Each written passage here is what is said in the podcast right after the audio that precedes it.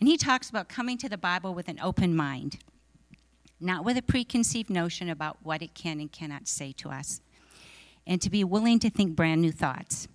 And in doing so, I've really been challenged by the book of Ephesians and its main message to us. I grew up in this individualistic society. I've lived and breathed individualism from the time I've been born. But understanding that all the yous in Ephesians are y'alls really changes it up. My favorite passage in Ephesians is Ephesians 3:14 through 21, where Paul prays that you would be able to comprehend the extravagant dimensions of Christ's love. But it's not a prayer for me as an individual, but for us as a corporate body, his body, the church. Revelation 7:9, I looked again, I saw a huge crowd, too huge to count. Everyone was there, all nations and tribes, all races and languages, and they were standing dressed in white robes and waving palm branches, standing before the throne and the Lamb and heartily singing, Salvation to our God and his throne, salvation to the Lamb. So imagine being part of this crowd, like being with others at a worship concert, or I imagine when the youth were at this Collide. There's a sense of awe of being part of something much bigger than yourself, united in worship. I can see what that gives one a greater comprehension of the love of God and the vast dimensions of his love. And this love for us as the church isn't His love for his people doesn't mean white evangelical Christians. It's his body over the whole world, people very different than ourselves. Another way this corporate concept comes into play is that we can experience and comprehend his love through the agency of others, other followers of Christ who are his hands and feet in showing us his love. So we're each individuals, each unique, bringing something unique to the world, but we're also part of something much bigger. We're individual parts of a whole, and we need to see ourselves that way. We weren't meant to do life alone. Even God, before creating us, didn't do life alone. There's the Trinity. He exists as the Trinity. So the Father loves the Son and loves the Holy Spirit, and the Father and the Son have a mutual appreciation for the Holy Spirit. You have every kind of relationship within the Trinity. He needed to love and be loved, and we need to love and be loved. It's been a rough week. A week ago, last Sunday morning, I got a call telling me that my brother had taken his life. And so I asked the Lord, how do I process this? And how do I process this while trying to put together this message from Ephesians for this morning? I mean, the timing is his, and what do I do with this? And I realized that a person is much more apt to take their life if they isolate themselves in the sense of carrying their own heavy burdens. We aren't meant to do life alone. We have to see ourselves as part of something bigger than ourselves. And something my daughter-in-law mentioned, that when you think you can escape your personal pain by taking your life, you just redistribute the pain to others. Now, to understand the book of Ephesians, we have to start in Genesis with what I will call the fellowship of the five. We have the Spirit, we have the Father, we have the Son, we have man and the woman. And here they are in perfect relationship. Just think, perfect relationship between the man and the woman. Face to face with the Father, the Son, and the Holy Spirit, able to walk together, talk together, discuss things together. There was the co-regency as they ruled over God's beautiful creation, the garden home. In this garden home, the place of God and the place of man were the same place. They totally overlapped. And this is how it was until man and the woman decided that they could rule their own way, and they left their garden home. They left the place where heaven and earth were one. But God, those are such precious words. Having created man and the woman in his image for the purpose of having fellowship with them. He had a plan to restore that fellowship. And as a preview of his ultimate solution, he set up a clean place for man and God to meet, the Holy of Holies in the tabernacle and later the temple, and fashioned to remind them of their garden home, fashioned with beauty. And the Shekinah glory, the pillar of light, entered, demonstrating his presence. But in time, the priests, the intermediaries, chose to do things their own way. The people were exiled to Babylon. God's presence left the temple, and the temple was destroyed. And when the people returned to the land 70 years later after the exile, they rebuilt the temple, but God's presence never entered it. They cried. They knew his glory wasn't there. Thus, they looked forward to a future temple described by the prophet Ezekiel. But what God did was so totally different than what they expected that many of them rejected it. The temple, which brought heaven to earth, was Jesus Christ himself, God's presence among us, Emmanuel. That's why he said, "Destroy this temple, and in 3 days I will raise it up." And his message was, the kingdom of heaven is at hand.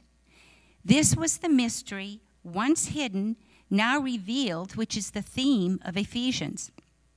The book of Ephesians is about the revelation of Jesus Christ, revealing the mystery that is Jesus Christ, filling the world through his own life, death, and resurrection. He is the temple, and he dwells in and among his followers so that we become many temples. This is God's vision of the church, and at Pentecost, when the tongues of fire came upon them, it was a visual representation of the fact that his presence is in his church. This is where heaven and earth meet. Now, the garden home was beautiful, and great effort was made following God's design to make the tabernacle and the temple beautiful. And when the Hebrews wrote, they wrote carefully crafted something to be beautiful. And the structure of Ephesians is beautiful. The first part of Ephesians is about this revelation of Jesus Christ, and we being his temple. And the second half is then what does that look like when we put it into practice? But we are presently in Ephesians 1 through 3, and it has a beautiful symmetry. It's like a reflection. Ephesians 1 begins with a victory song, and Ephesians 3 ends with a doxology song. Then a prayer follows the victory song, and just before the doxology song, there's another prayer. And then in chapter 2, the mystery is revealed. And then at the first part of chapter 3, the messenger of the mystery, Paul. And then our eyes are brought to the focus, the crux, which is actually our passage. It's the fact that the temple is made up of those of us who are in Christ. So our passage, Ephesians 2, 11 through 22. And in order to avoid hearing just what you expect to hear, it's helpful to read the passage in a different version. So I've chosen one of my favorites, the Message Bible. And Paul is speaking to the non-Jewish believers, and he's just gotten finished telling them, God brought you from death to life. And then he goes on, but don't take any of this for granted. It was only yesterday that you outsiders to God's ways had no idea of any of this, didn't know the first thing about the way God works, hadn't the faintest idea of Christ. You knew nothing of that rich history of God's covenants and promises in Israel, hadn't a clue about what God was doing in the world at large. Now, because of Christ dying that death, shedding that blood, you who were once out of it altogether are in on everything. The Messiah has made things up between us so that we're now together in this, both non-Jewish outsiders and Jewish insiders. He tore down the wall we used to keep each other at a distance. He repealed the law code that had become so clogged with fine print and footnotes that it hindered more than it helped. Then he started over. Instead of continuing with two groups of people separated by centuries of animosity and suspicion, he created a new kind of human being, a fresh start for everybody. Christ brought us together through his death on the cross. The cross got us to embrace, and that was the end of the hostility. Christ came and preached peace to you outsiders and peace to us insiders. He treated us as equals and so made us equals. Through him, we both share the same spirit and have equal access to the Father. That's plain enough, isn't it? You're no longer wandering exiles. This kingdom of faith is now your home country. You're no longer strangers or outsiders.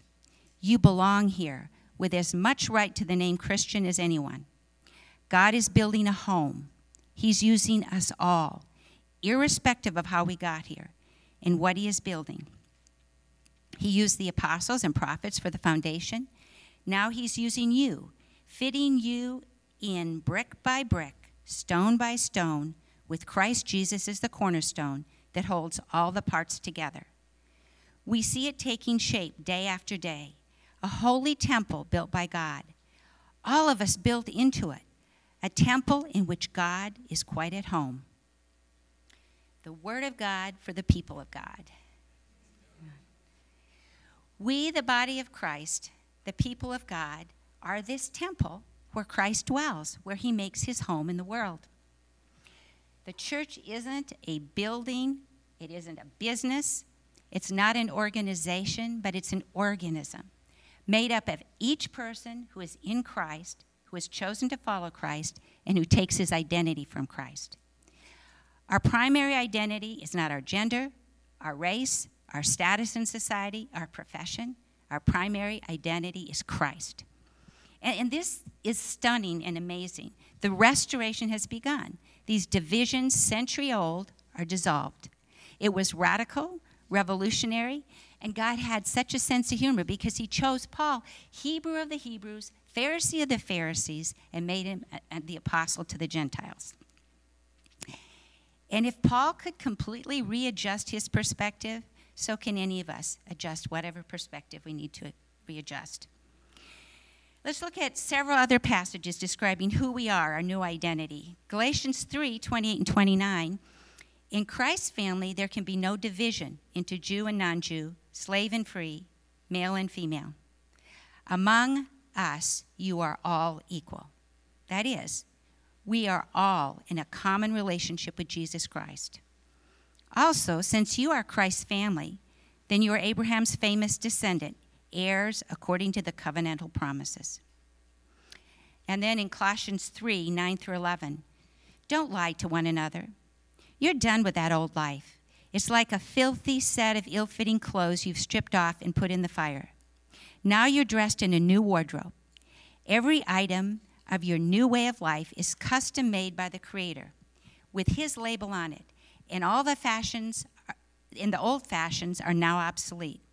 Words like Jewish and non-Jewish, religious and irreligious, insider and outsider, uncivilized and uncouth, slave and free mean nothing. From now on, everyone is defined by Christ. Everyone is included in Christ. And so I asked myself, where can I see this modeled? What does this look like? In my own experience, I have a good picture of what it doesn't look like.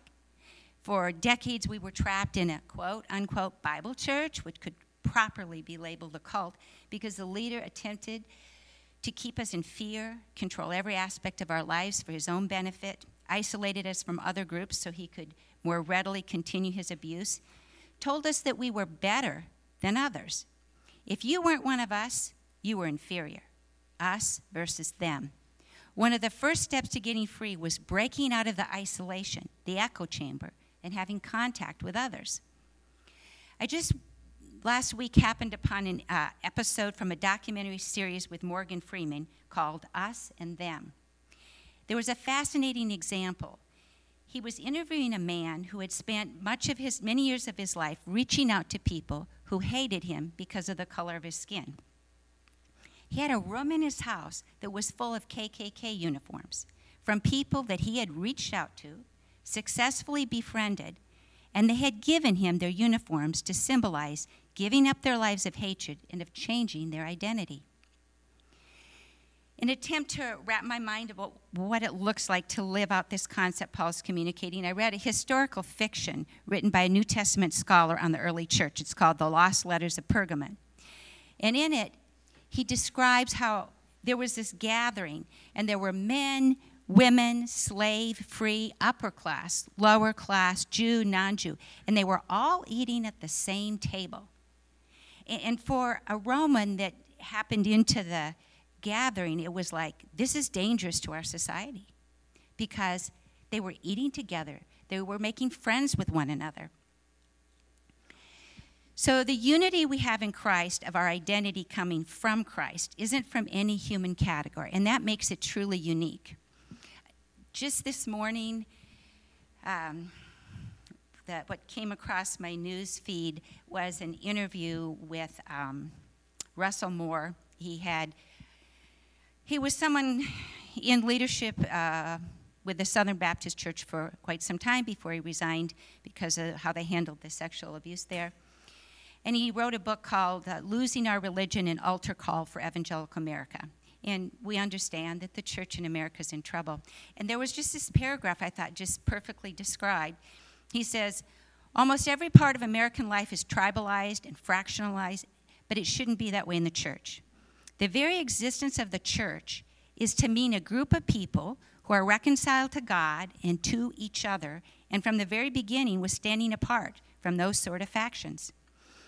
And so I think if we're going to get past the blood and soil sorts of nationalism or all the other kinds of totalizing cultural identities, it's going to require rethinking what the church is.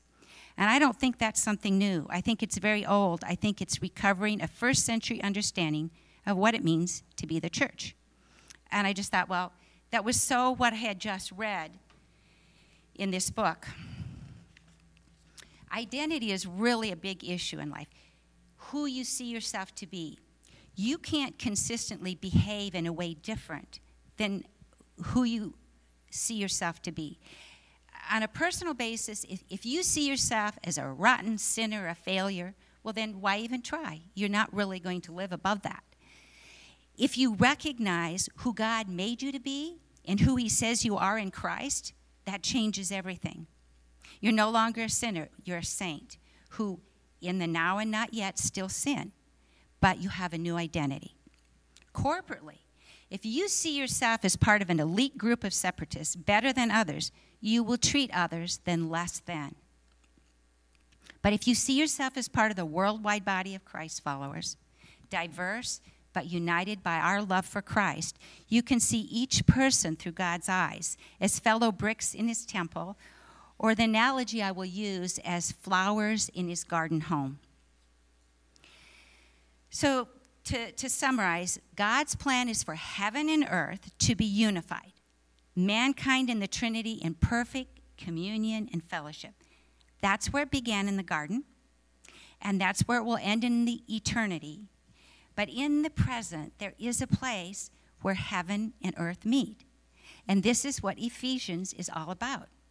The mystery revealed, Jesus Christ, the kingdom of heaven being proclaimed as being at hand, the new temple or garden home, the presence of Christ through God's people. We as his body are to bring the light and beauty of his presence into our environment on earth. And I know from my own experience that the church has not always done that. But that is what God designed it to do. There's a song called Wedding Day by Casting Crowns, probably from 10 years ago. And I'll just read a few of the lyrics. This is when Jesus Christ, as the bridegroom, comes back for his bride, the church.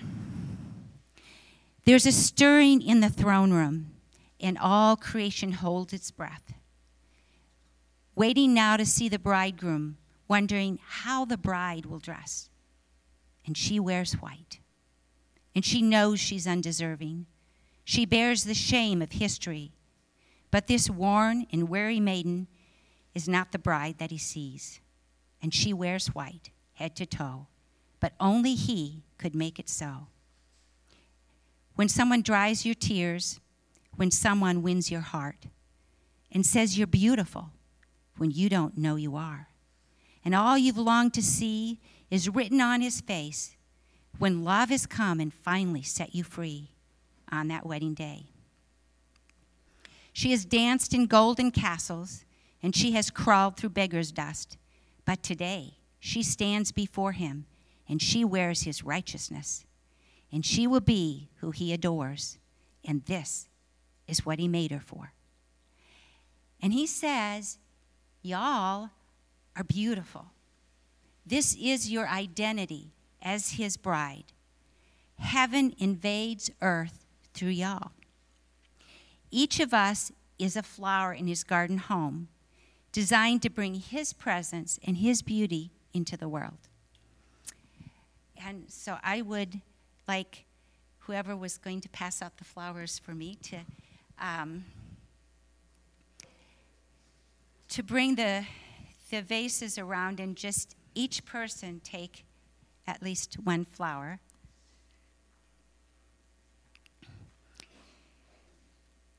Last year, I put a few flowers in my garden in the backyard, along with some vegetables. And our backyard is on a corner lot, and it's got a long sidewalk next to it. And behind us is a pathway. So countless people walk by my backyard. And so many people commented on the flowers last year. And so God was working at shifting my thinking from utilitarian, I have to grow things that I can eat, to recognizing the value in beauty. So this year I planted more flowers. Right now you can't really see that there's anything but flowers in it. And that's a picture of my garden. And I have a liturgy from Every Moment Holy. Some of you might be familiar with it because it's in the church library. And there was this amazing liturgy on planting flowers. And I am hopeful that it will bring us to the place of awe with respect to our identity as the body of Christ. As I read, gaze on the beauty of the flower you hold. Think of yourself as that flower. God calls you as part of his body on earth, beautiful. You all bring God's presence and beauty into the world. Last fall, I put manure on the garden, and flowers know what to do with manure that's thrown at them. They bloom bigger and brighter. So if it's been a rough week, you can ponder that as well. Be in awe of the flower. Be in awe that he calls us beautiful. Be in awe of who you are as an individual and as part of something bigger than yourself.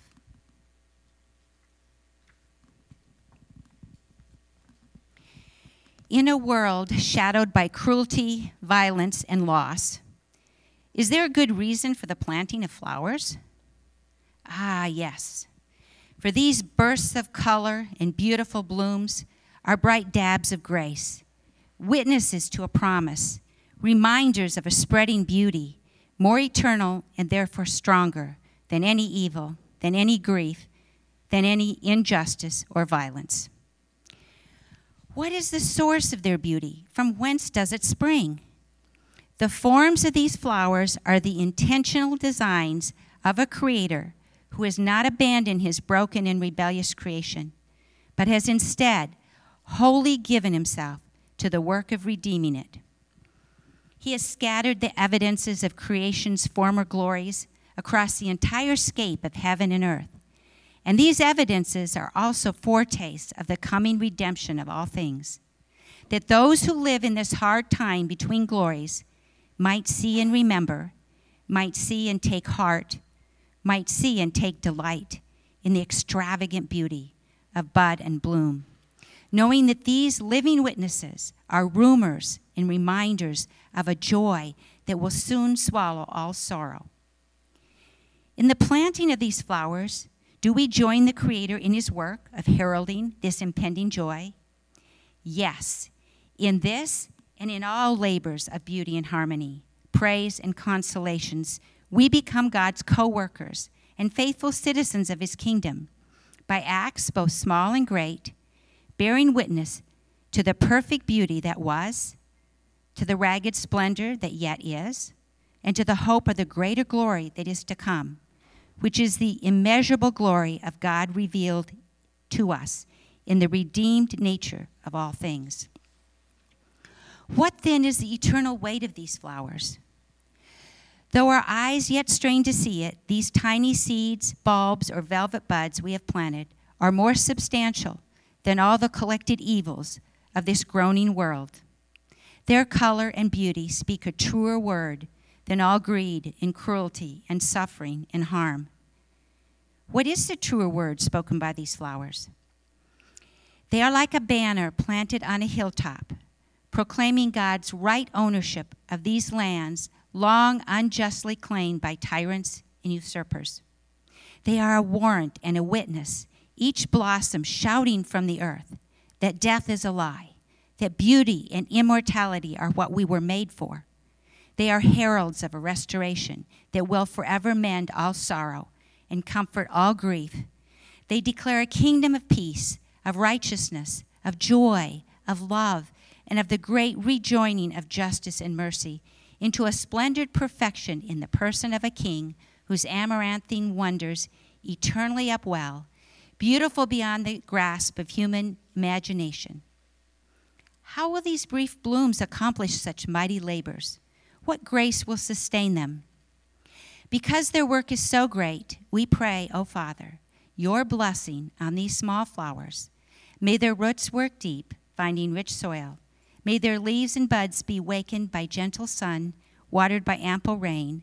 May the strength of their fragile beauty and bloom give pause to passerbys, who will meet in their sweet scent and radiant forms, whisperings of grace, stirrings of the Spirit, and the awakenings of eternal hungers that can be met and satisfied only in you. Let these flowers, O Lord, bear witness in their deepest natures to eternal things. Let our lives also, O Lord, do the same. Amen.